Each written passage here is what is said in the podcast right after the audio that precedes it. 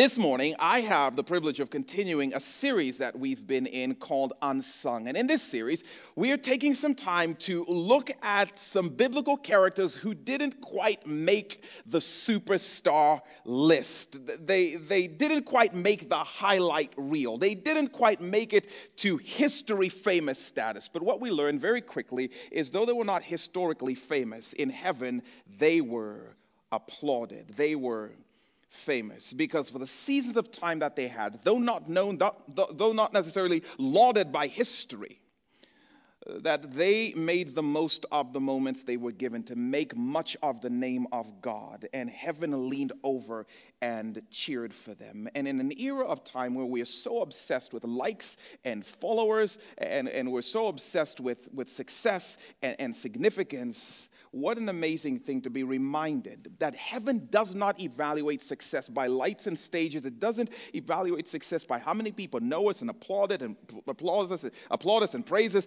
Heaven evaluates uh, success by how we took the moments we were given and made much of the name of God, whether or not people ever found out about us. And so this morning, we are going to meet uh, a pretty impressive character uh, by the name of Jonathan. And um, in this character, we are going to learn so many different things, but I think the thing that will surface the most are lessons in humility.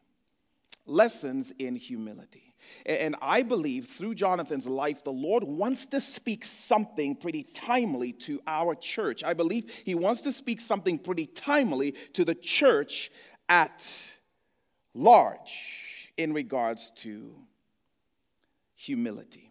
Um, now, it's not a really well known secret uh, around here in sporting terms that I am not, by any stretch of the imagination, a fan of Tom Brady. Now, if you don't know who Tom Brady is, just praise the Lord for that. He has spared you from a lot of grief. Um, but for the sake of this conversation, Tom Brady is uh, the quarterback of the New England Patriots um, NFL football um, league. And I, I, I, don't like him. I'm sorry. Um, but I feel like this is a safe place. We're among friends so we can share these kinds of things. I don't. But let me also share this confession that I it's not that I think Tom Brady is a bad guy. He seems like a nice enough guy. Now, granted, I don't understand why he deflates footballs and cheats, but other than that, he seems like a fairly nice guy. So it's nothing personal, the reasons I dislike him. Um, okay, I dislike him because a, a little while ago, I pledged my allegiance to the single most legendary football player history has ever known, Peyton Manning. And so, uh, therefore, thank you. I knew I was among friends and that the Spirit of God is strong in this place. Um, But I am a huge Peyton Manning fan. In fact, I don't watch much football anymore. What's the point? Is it even still football now that Peyton Manning has retired? I don't know. I don't watch much football. Well, let me let me correct that. I will watch football if I think there's a possibility that Tom Brady and the New England Patriots may get a thorough butt whooping, then I'll watch football. Go Dolphins. Um, but other than that, I don't watch football very much because Peyton Manning has has gone. And let me just be honest. I mean, I this is still it's juvenile, but I'll share it nonetheless. The reality is, my beef isn't really with Tom Brady. My issue is that I have pledged allegiance and I've hitched my wagon to the legendary and the great Peyton Manning. So when some dude shows up and he's staging epic Super Bowl comebacks from like a three touchdown deficit to win the trophy, I am salty because the more success and the more significance that Tom Brady has, the less success and the less significance I feel like Peyton Manning has. And I've hitched my wagon to Peyton Manning, so I feel like the more successful Tom Brady is, the less successful I am because I've pledged allegiance to Peyton Manning. So I can't stand Tom Brady succeeding because it's a threat to my success somehow. That's my rationale. So there you have it. Um, all that to say, there is something crazy that happens to us. And we become some crazy type of people. Whenever we feel like our success or our significance is threatened. Woo! Something happens to us. And before long, it's like, why do you even hate Tom Brady? I don't remember. But something about my success and my significance has been threatened by virtue of the fact that I am for Peyton Manning. Something happens to us. Ooh, and that new cute girl comes to school. And all of a sudden, I used to be the cute one in the boys' eyes, and now they're paying attention to her, and she may be the nicest person on the planet, but ooh, child, I heard she and blah, blah, blah, blah, blah. When his sales start to skyrocket at work, it starts to become a threat to your success and your significance. And he may be the greatest guy on the planet, but you heard he has problems at home, though. She may be the nicest mom on the planet, but when you peep her Instagram account and you have an Instagram account, and every time you look at her Instagram account, her kids seem so perfect and so well put together, you start to be like, mm, but they look super, anath- uh, uh you know, non-athletic though, you know. And you just start to throw, something happens to us when we feel like our significance and our success is threatened.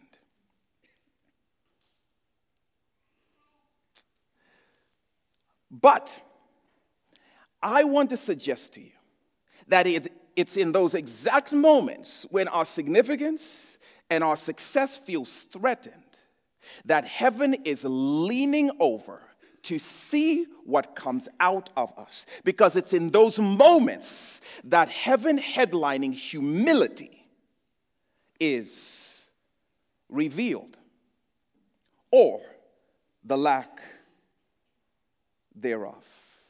And we get to learn some pretty amazing things through the life of Jonathan, someone who knew what it meant to have your significance and your success threatened. We're going to be in 1 Samuel 18 uh, for uh, the majority of our time. But we're going to start at the end of 1 Samuel 17 and we're going to end up in 1 Samuel 19. So if you have a copy of the scriptures and you want to turn to the end of 1 Samuel 17, that will be the perfect place um, to meet us as we get introduced to this character named Jonathan. If you don't have a copy of the Bible, by the way, we will have the verses up here on the screen.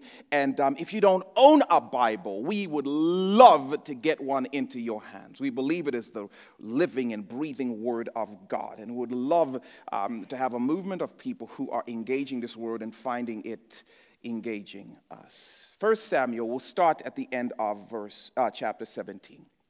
Um, and we're going to meet a character named Jonathan. Um, and, and a few things about Jonathan before we get to engage him a little bit um, more. Um, Jonathan is a son. Uh, that's one of the first things we learn about Jonathan. Jonathan is a son. Jonathan is the son of King um, Saul, the first king of the nation of Israel. Um, we learn that, that Jonathan is the favorite. He is the favorite. Um, he is the oldest son of King Saul, and culturally, that just meant that the guy was the favorite because, as the oldest son, he was the heir to King Saul. So he was the guy who was going to carry on the family name of Saul. But more than that, he was the guy who was going to carry on the crown. He was the guy who was going to take over the throne in, um, in the nation of Israel. But uh, lucky for Saul, uh, this guy wasn't just, you know, uh, the favorite, the heir, the favored one. He was a warrior. This guy was a pretty um, impressive human being. In fact, the very first time that we meet Jonathan in, in 1 Samuel chapter 13, um, he is on the battlefield um, with his dad, and he's commanding a, a, a crew of about 1,000 men. And with that crew of 1,000 men, he goes into a city in the enemy Philistine nation, and he absolutely obliterates that um, city. Um, he's not just along for the ride with his dad, you know, because he is his son, but he is a warrior. He is an incredible military mind. And, um, you know, he, he does this, by the way, in First uh, Samuel uh, chapter 13 when he's about 25 years old or so. So his dad obviously believes in his son's potential to lead. He believes in his son's potential to be a military warrior. Um, but we also learn about uh, Jonathan that this guy is a stud. He is a stud. He is a physical specimen. And the Bible is not ashamed to let us know the fact. Like his dad, this guy was a beast. The Bible calls him swifter than an eagle. Do you know how speedy you have to be? And it calls him as strong as a lion. That's just Hebrew for stud, not the kind of guy whose Skittles you'd ever want to mess with. And then if you put weapons in his hand, forget about it. He was an expert marksman. It, it describes him in the Bible as being super dangerously precise with the bow and with the sling. The guy will not miss. Just saying, Jonathan, when we get introduced to him, is a stud. So, as you can imagine, his legend is growing. His stock is rising, you know, like, like Bitcoin. Stories are spreading about how impressive this guy is. And there are even whispers starting to spread through the kingdom about how we can't wait for Jonathan to take over the throne. This guy is impressive. People are praising him. He has Twitter, Twitter followers, and he has book deals, and, and he's, you know, doing the late night talk show circuit. He is the man, Jonathan, until one day his significance is threatened. Because if you read the story, one day, out of nowhere, comes a young man named David. Remember him? David shows up, and David kills a giant named Goliath. And by doing that, he rescues the nation of Israel and he becomes an overnight sensation. He becomes a national hero. Check out what happens at the end of chapter 17, verse 57.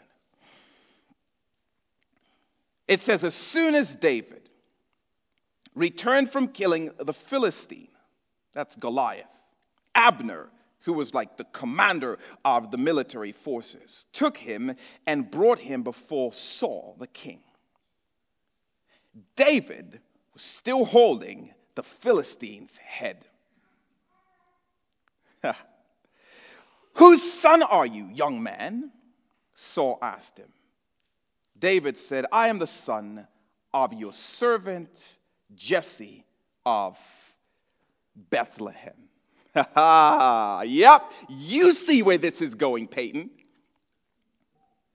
See, because you're only a stud until somebody starts to stage a comeback from a multi touchdown deficit in the Super Bowl.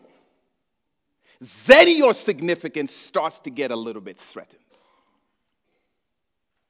I mean, you're only a specimen until a whole new brand of specimen shows up, unlike the nation has ever seen.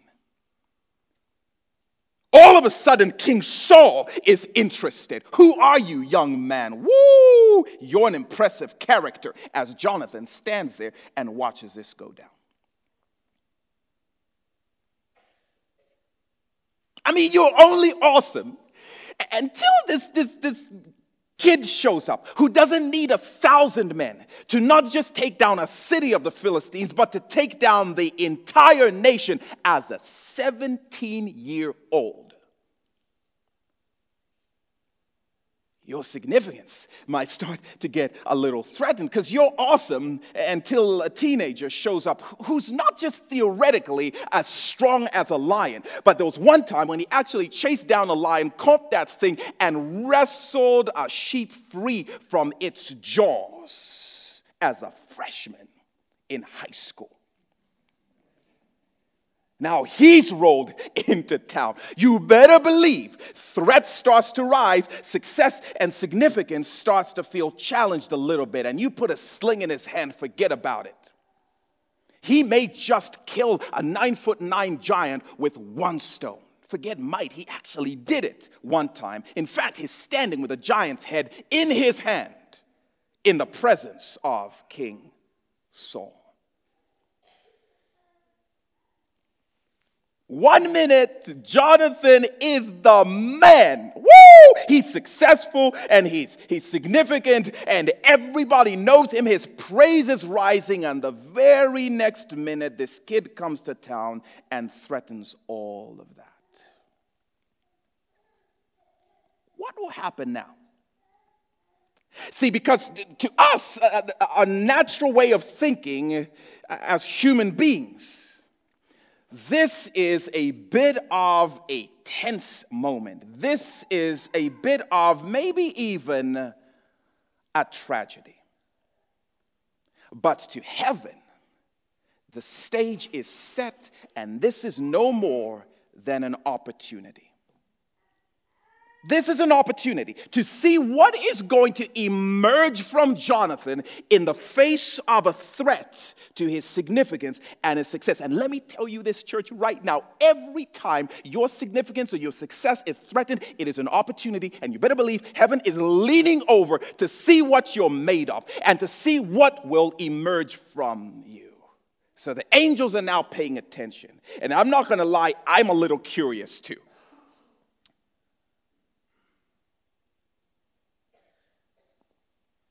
What's Jonathan going to do?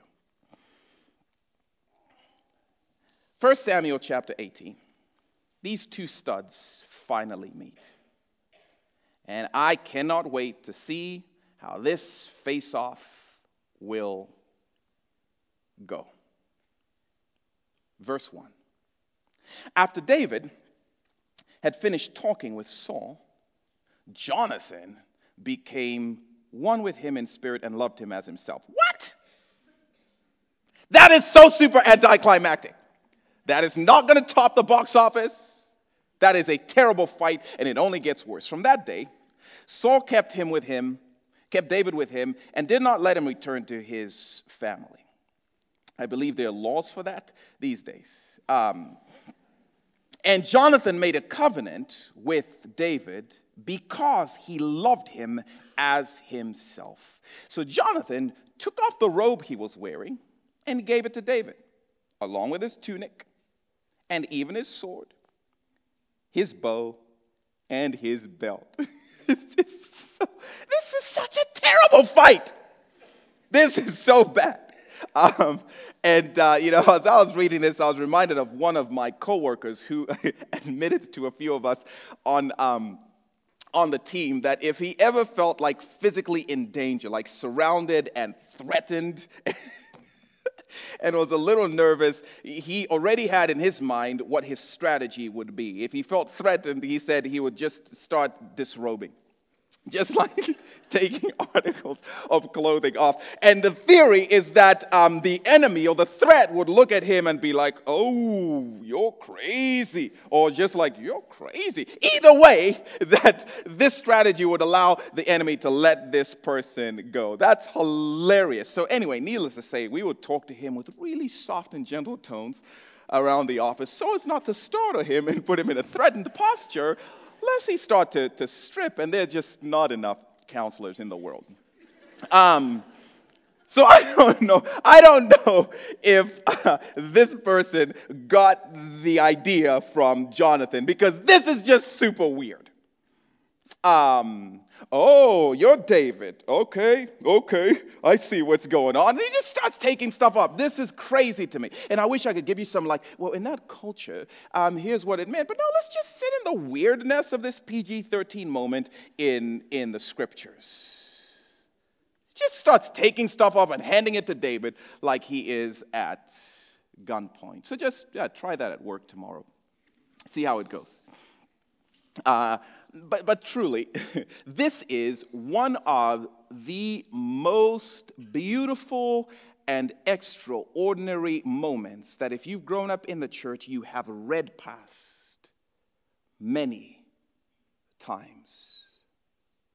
The author starts to explain as we read the story what's going on. And it's in this moment when Jonathan's threat is at its height or at least getting to its height. It takes a new level here in a little bit. But in, in this moment, when his significance and his success is threatened, that we start to learn what's in this guy and we start to learn these beautiful lessons, these beautiful marks of humility. And the first thing we see in Jonathan is recognition. Recognition. And I'm telling you, if we're going to grow in heaven headlining humility, we are going to need to grow in the art and the discipline and the practice of recognition, which is what Jonathan does here. When he sees David for the first time and he hears David talking to his dad, something stirs in Jonathan's spirit and he, he immediately recognizes there is a calling God has placed on your life. He recognizes it immediately. And it says Jonathan becomes one with David in spirit. This is so powerful. And I know the Spirit of God wants to do something in us, even as we gaze into Jonathan's response. He became one with him in spirit. And in essence, what the author is telling us is Jonathan meets David, his greatest threat, looks at him, and he recognizes there is a mark of God on your life to do great things for him. And you need to know I am with you and I am for you, and we are in this thing together. They become one in spirit. I'm like, what? Who does that? Who responds to a threat this way, and yet his humility comes rushing to the surface? God has called you to something, and I believe we are after that same something. The greatness of the name of our God in the earth. And so, in this beautiful moment of recognition, what Jonathan sees when he looks at David is not a threat, he sees a teammate. Because we are after the same thing the greatness of the name of our God. When he looks at David, he's able to see his calling more than he sees his competition. That's heaven headlining humility. You better believe heaven is leaning over the edge, applauding this guy's response to David. God has a calling on you to do great things for him, and I just want you to know I am for you and I am with you. And if that places you a few steps ahead of me in the department of studliness, so be it. I don't care. Let's just get to work together. We are one in spirit, and I love you like I love myself, which is an amazing way of saying that Jonathan didn't have spite over this. He gladly embraced this, and heaven is losing its mind. And then the next thing we see is not just his recognition, but we see his resourcing. This is another mark of humility.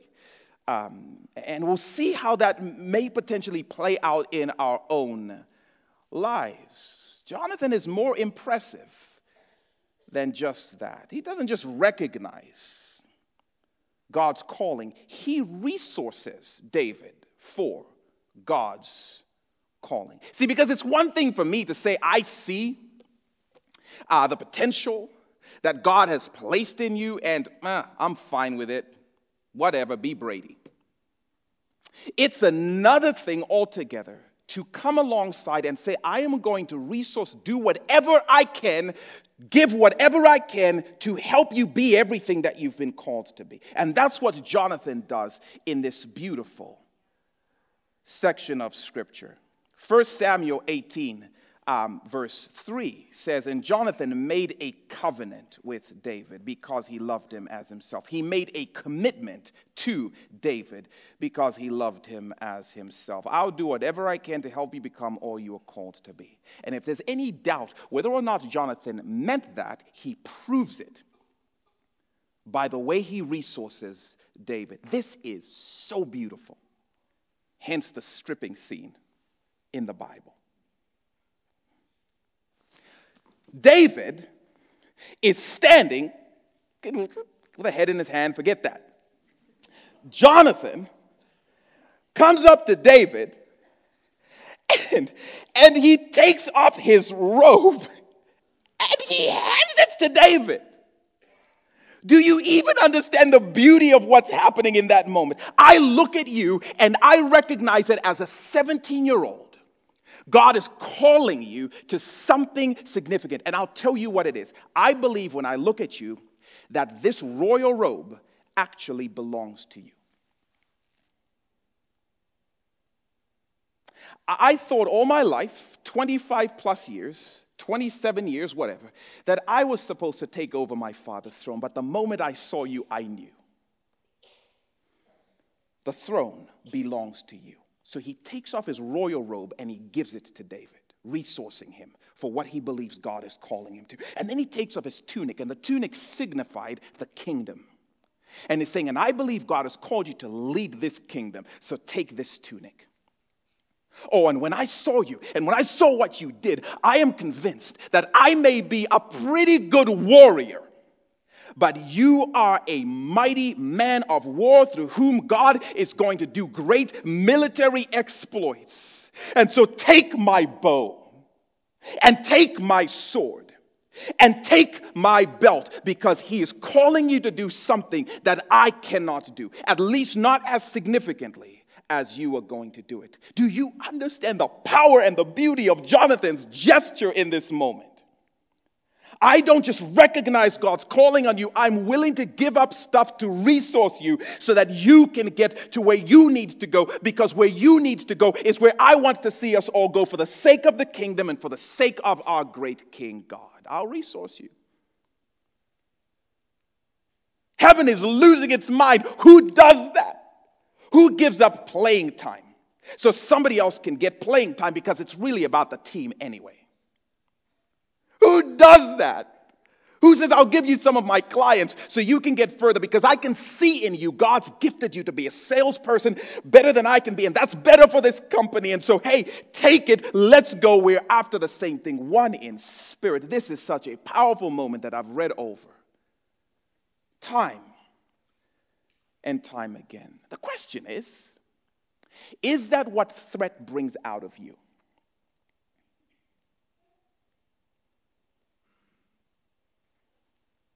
Is this a description of you? Because you have moments day after day, and you're going to have plenty of moments this week in the most competitive week of all whose Christmas card is the cutest, and, and you know, and whose gifts are better than whose gifts. We are all going to have opportunity to respond to what feels like my significance and my success is threatened. Does this describe you? Are you able to look at people and by the grace of God, able to see the marks of God on them? Are you able to look at people beyond the threat to what God may be calling them to? And I believe the Spirit of God wants to do something in our time and in His people that allow us to be able to recognize in each other. Ooh, God has placed something in you. And if that thing in you starts to thrive, I am for you so that we can all together get to the place where we are called to go. Are you able to sense God's calling or gifting? And the very people and the things that might threaten your sense of significance. In fact, I want to suggest to you that the people who may be the most threatening to you and your success and significance may often be the people who God wants you to see his mark in. But instead of seeing his mark, I start to see my own lessening. And I can't handle that. Are you able to, to, to recognize in people what God may be doing? Even with a person who maybe gets more playing time than you, or who sells more product than you, or has more of the boys' attention at school than you, or more followers on social media than you. Is this you? Are you, by the way, the parent who parents like this, who your kids are not a threat to you. And I don't mean like, oh, they're threat, they're scaring me, but a threat in that, you know, will they grow up to be what I want them to be? Or is there the threat that they may disappoint me and they may live far from me? And so I've got to raise my kids to need me. Are you going to raise your kids to need you or to exceed you? Do you recognize that? No, no, God has put a mark on them. And if what He's calling them to do takes them away from us or gets them to go further than we ever went, we are so with them and we are so for them and we're going to resource them to be everything He's called them to be. Otherwise, I'm going to be threatened. I'm going to cling on to them and I'm going to protect them and I'm going to try and hide them and keep them for me instead of releasing them for His kingdom. Am I, as a pastor, willing to celebrate the growth of another church? Everybody talks about how awesome they are and how awesome they are, and I start to feel threatened, like the significance of Mission Point is threatened by the success of that other church. Or am I willing to look at the mark of the Spirit in that church and celebrate the fact that we are all after the 50,000 who are lost in our county and we want to see them come home? There's such power in Jonathan's recognition and his willingness to resource. And if we can send some of our people to go to your church to help you with what you're doing, so together we can get to where we need to go, one in spirit. Heaven is impressed with eyes that can recognize the mark of God, where everyone else may only see the threat of glory lost. And my life, by the way, has been changed by people like Jonathan, who saw in me long before I saw in myself the ways God may have marked me, and they, they spoke over me and they, they resourced me. And I had friends in college who weren't threatened, and we weren't necessarily threatened by each other. We, we worked together. Um, and, and that's led to things I never expected that I would do. Like I, in high school, would borderline throw up every time I had to give a speech in class. And now I, I talk for part of my job. Now, let me be honest, since this is a safe place, I still borderline throw up every time I have to step on stage. My wife knows that, some of my team know that. It's still a terrifying thing. But because there were people who said, but we see the calling, and we want to do what we can to, to resource. And I want to be that kind of Jonathan esque guy who, what does it look like to recognize and to resource because in humility I realize it's bigger than me and it's about something greater than me. So you'd think God would honor Jonathan in such a way that the threat would subside, but it actually intensifies. And you see hints of that in verse 2 here in 1 Samuel 18. Look at what it says. It says, From that day, Saul kept David with him and did not let him return home to his family. So, in this abduction scene um, that we see, um, Saul becomes so enamored with David that he uses his royal influence to move David into his palace and to make David a part of his family. Not only that, uh, but David quickly becomes the primary focus of Saul's attention. Now, why do I tell you that? Because I read this and I feel like anxiety for Jonathan. Because it's one thing to lose the adoration of a nation, it's another thing to lose the affection of your father to this 17 year old kid.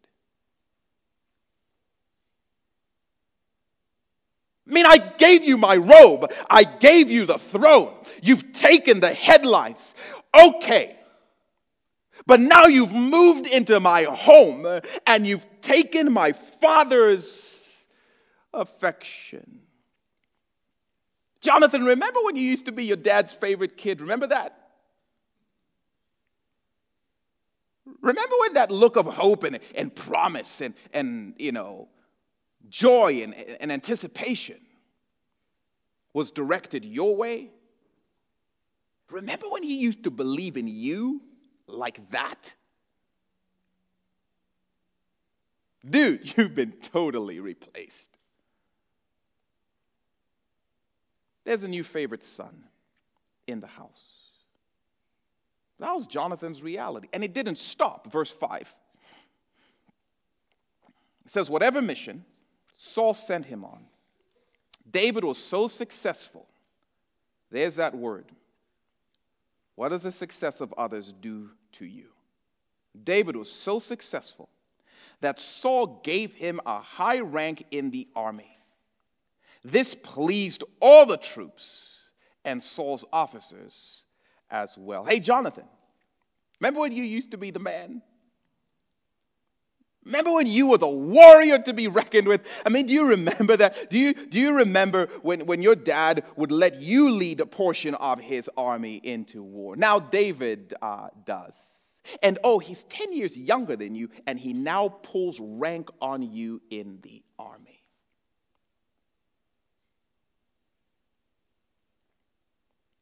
How painful would this season of life have been for Jonathan? Talk about rejection. Talk about threat. And the headlines are gone. The throne is gone. The praise and applause is gone. And now your dad is gone. Pretty much everything that would have meant everything to, to a Hebrew son of royal blood seemed to be taken away because this kid came to town.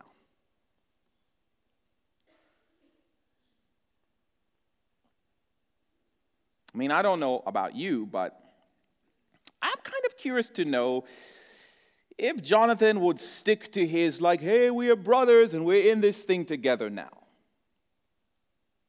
Because he's lost a little more than he had a few years ago. Is he going to recognize the calling still? And is he going to resource for the sake of the kingdom still? Well, he'll have an opportunity to find out soon enough because Saul quickly discovers that this kid, David, is not just more impressive in human eyes than his son, but he's become more impressive than him. All the rage is about David this, David that. David has slain his ten thousands. And oh, yeah, Saul, a couple of thousand. But David mainly has slain his ten thousands, and Saul is triggered by the threat. And his response is unlike David's response to the threat. In his mind, threats are competitors who need to be eliminated. So he puts a hit out on David. And guess who he asks to carry it out? Jonathan! Hey, I need you to kill David. Now, I'm reading this story and I'm like, okay, now the movie got interesting again because that whole scene over there, that was not really action packed. Now I'm, I'm interested. Um, again. Because, I mean, how much more could God's provision be cleared to Jonathan? I mean, God has handed him this opportunity on a silver platter to eliminate his threat. I mean, it's not like Jonathan really wanted to kill David, but you know, I mean, he has to follow orders. I mean, sorry, David, it's not what I want, but my dad, or what kind of soldier would I be if I didn't follow orders? This is amazing. God has given Jonathan an opportunity. I'm back, son. I am the favorite son again because now my dad hates David. Yes. I'm back on the throne, man, and I'm back in the headlines, and I'm back. All I need to do is eliminate this threat chapter 19, verse 1. Saul told his son Jonathan and all the attendants to kill David. But Jonathan had taken a liking to David. I'm like, that was years ago. Still? That was before he moved into your room. And he warned David hey, my father Saul is looking for a chance to kill you. Be on your guard tomorrow morning. Go into hiding and stay there. What? Boring for action. Heaven is loving the show. I will go out and stand with my father in the field where you are, and I'll speak to him about you and will tell you what I find out. And in this beautiful scene, we see Jonathan's humility step in and play a protector role in David's life. He is a protector to the threat because he believes he's not really a threat, he's a teammate. You don't protect threats, you protect teammates. I, I, I, love this. Even though David is enjoying everything Jonathan would have loved to have back, he sticks to his commitment, one in spirit. We are in this thing together, and I will resource you to the point of protecting you from any threat to you, even though you should be a threat to me. He chose to protect David and to protect his calling. And by the way, I love the fact that Jonathan is in heaven now realizing, like, oh my goodness, hey, so anyway, uh, hey guys, angels, hey, remember how I protected the Messiah's line um, back then? He had no idea what he was doing. But he was protecting a guy who he believed he saw the mark of God on, and uh, he believed it was good for God and his kingdom. Getting rid of you, David, might be great for me, but not for God's mission. So Jonathan warns David of the danger, and he promises to fight for David in the presence of his father. Now I'm skeptical. I'm like, come on, you're going to go talk to your dad, and you're telling me you're going to put in a good word for David? And try. I've got to see this because I don't buy it. I don't know many people who do that kind of thing when someone is a threat to them. Verse 4 Jonathan spoke well of David to Saul. What? How do you even find anything nice to say? And you notice, he doesn't say anything personal about David, but he spoke to his, to his father and said to him, Let not the king do wrong to his servant David. He has not wronged you. And what he has done has benefited you greatly. You are where you are in part because of what he did. He killed the giant. He took his life in his hands when he killed the Philistine. The Lord, and you start to see where Jonathan's attention is focused, not on the headlines, not on everybody else's opinion, but on the Lord and on his kingdom and on his agenda. He says, The Lord won a great victory for all of Israel and you saw it and you were glad. Have you forgotten that? Why then would you do wrong to an innocent man like David by killing him for no reason? And he doesn't just protect him, he becomes a defender to David. That's amazing. Do you know how rare it is for someone to not only pass on an opportunity to speak ill of a threat? But to go so far as to defend the threat against any threat against him. This is so rare, so beautiful, such beautiful marks of humility. It is not about me, it is about something bigger than me, and I'm willing to defend you for the sake of that thing. This is really difficult because if everyone else thinks she's amazing and they're just always going on and on about how amazing she is this and she's amazing that, it is hard enough to jump in and to pile on more praise and to be like, oh, you don't even know the half of it. She is more awesome than that. That's hard enough. Let alone to pass on an opportunity when people start to throw shade and people start to say stuff, and you don't just sit silently you defend the honor. You defend what you recognize. You defend for the sake of the greater work of God. Jonathan reminds his dad God's calling on David's life benefits this kingdom and benefits his name. Do not, do not go after him for no good reason. And in that season, Jonathan actually manages to save David's life. And it would cost him because eventually Jonathan was so protective and so defensive of David that his dad said, You have clearly chosen his side. You have clearly chosen the side of my enemy. And the two of you have formed an alliance. And because of that, he turned his attention towards Jonathan as well. And on one occasion, he picks up a spear to try and kill his own son because of his association to the threat.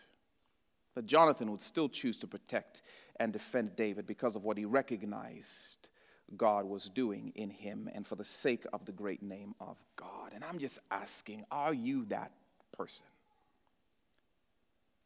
Is that what threat to your success or your significance brings out of you?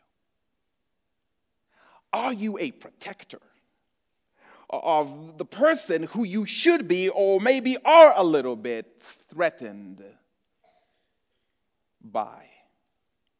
Because you realize or recognize, yeah, but God is doing something, and whatever is happening in me is not as important as what God is doing in them. And whatever I'm feeling is not as important as what God is doing for His name's sake and for the sake of His kingdom. Are you that person, the kind of person who may never be known on earth? But heaven is leaning over and applauding you because you insist on seeing what God is doing and you insist on what God is about. And you insist on not just sitting quietly, anyone can sit quietly. But you insist on even defending your brother or your sister or your teammate or your coworker because you realize this is bigger than me. This is about the company or this is about the, te- the team. And most importantly, this is about the kingdom of God and the work He's doing in and through his church. I, I believe, even as I've looked at this, I believe Jesus is doing something in these days in which he is pouring out his spirit to unite his church to finish out his mission. And if that's going to happen, there's going to need to be a wave of Jonathan like heaven headline making humility in and among God's people. It's going to need to be a movement of humility that brings about unity. Because you know as well as I do, if you read the Bible, it says the world is going to be compelled that Jesus is who he says he is, not because the church is threatened by each other, not because the church is competing with each other, but because the church is one in spirit, saying we're after the same mission, we're after the same agenda. We want to see the name of our God made great. We want to see 50,000 people in our county brought to life in him. And so if that puts you a little bit ahead of me in the headlines and what people say, so be it. We are together in this for the name of our God. And what the Bible says is when the world sees that, not competitiveness and not bickering and not which mom is cooler than which mom, but we are a team moving together, there will be an awakening in our time. And I believe Jonathan is speaking something to us and what the Spirit of God may want to invite us to be about as a church, to be about as a people. And the enemy would love nothing more than to whisper in our ears Remember when you used to be the. Huh? See how crazy your kids are at home? Look at her perfect Instagram kids. Huh? She's your enemy. You should throw some shade and see how much playing time they get. Oh, that, and he will use any excuse. And before you know it, we're threatened by the people at work that we're being called to share the gospel with. And I'm not telling them about hope. I'm threatened by how they're taking away my significance. And it becomes this ploy in the enemy's hands to erode what Jesus is trying to do in and through his people. And what I'm telling you is it's when threat emerges that you know the Spirit of God is giving us an opportunity to cultivate humility in us. You don't know how humble you are until your significance and your success is threatened. And what do you do then? Do you, know, no, no, no, I'm going to compete because my job is to beat you or to beat you out? Or does it bring out of you, there is something so much bigger than me at stake here? And I want to even resource however I can to help towards that end. And I believe the Spirit of God is calling a movement of Jonathans in our church. And one of the reasons I'm convinced of this is because one of the reasons we love Jonathan is because, like every hero in the Bible, he reminds us of our Savior Jesus. When I look at Jonathan's story, you know the image that comes to my mind? It's the image of Jesus Christ standing, hanging on the cross. It's the picture of Jesus weakened on the cross. Why? So that he could give us his strength, so that he could give us his armor. It's the picture of Jesus stripped bare on the cross. Why? So he could take his robe of righteousness and wrap it around us. It's a picture of Jesus on the cross, stripped bare, because the tunic of his kingdom has been given to us, so that all of a sudden, those of us who are threats to him can share in his inheritance. And we've become parts of ruling in his kingdom. It's this powerful picture of Jesus defenseless. Why? Because he's taken his weapons and he's given them to us. Here, take my sword, the sword of the Spirit, with which you will do great exploits in the world. It's a picture of Jesus who on the cross is accepting the fact that because I have associated and I've become one with these people, there's now been a spear that has stabbed me in my side. Because I've insisted on defending the sinner and I've insisted on protecting them against the wrath of my Father. It's this picture of Jesus Christ who is saying, Man, I used to have a room all to myself up in heaven as the favorite son, but now I'm willing to share my room and my palace and my space with all of you. Come on in because it's not about me. It's not about myself. It is about the glory of the Father. And I'm willing to bring about a whole bunch of brothers and sisters. And even though some people know Francis Chan more than they know Jesus, I'm okay. Let's move forward. There is such a powerful picture of Jesus in Jonathan. And I believe that as we start to take steps in humility and we say, it's not about me, it's about the kingdom and the glory of our God, the world will start to see a picture of Jesus in the church and they'll be drawn to him in these beautiful and compelling ways. But it starts with a humility that recognizes what God might be doing in this situation and resources. I'll do whatever I can to come alongside you, even if that pushes you a little bit further than I am and I will defend you because we are one. And I will protect you because we are one. And nobody may ever have heard about me, but heaven is leaning over the rails, looking at Mission Point and applauding like crazy, for the name of our God is being made great. And so, Lord, I pray that this week, as we have opportunities and as we feel threat, that we would read that as an opportunity to beg your spirit to cultivate humility in us. What might that threat represent? How may that be a mark of something you may be doing? And how can we be those who are the loudest cheerleaders?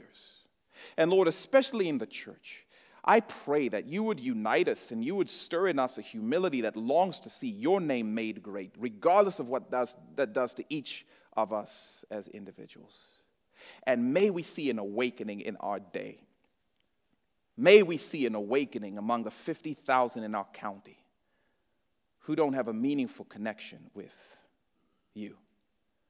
So work in us. And may our families be refreshed. May our workplaces be refreshed this week as we step in, maybe with just a little more humility. Unite us as a church, not just here at Mission Point, but with a church here in our county, here in our nation, so that together we'll do mighty exploits for your name. In Jesus' name, we pray.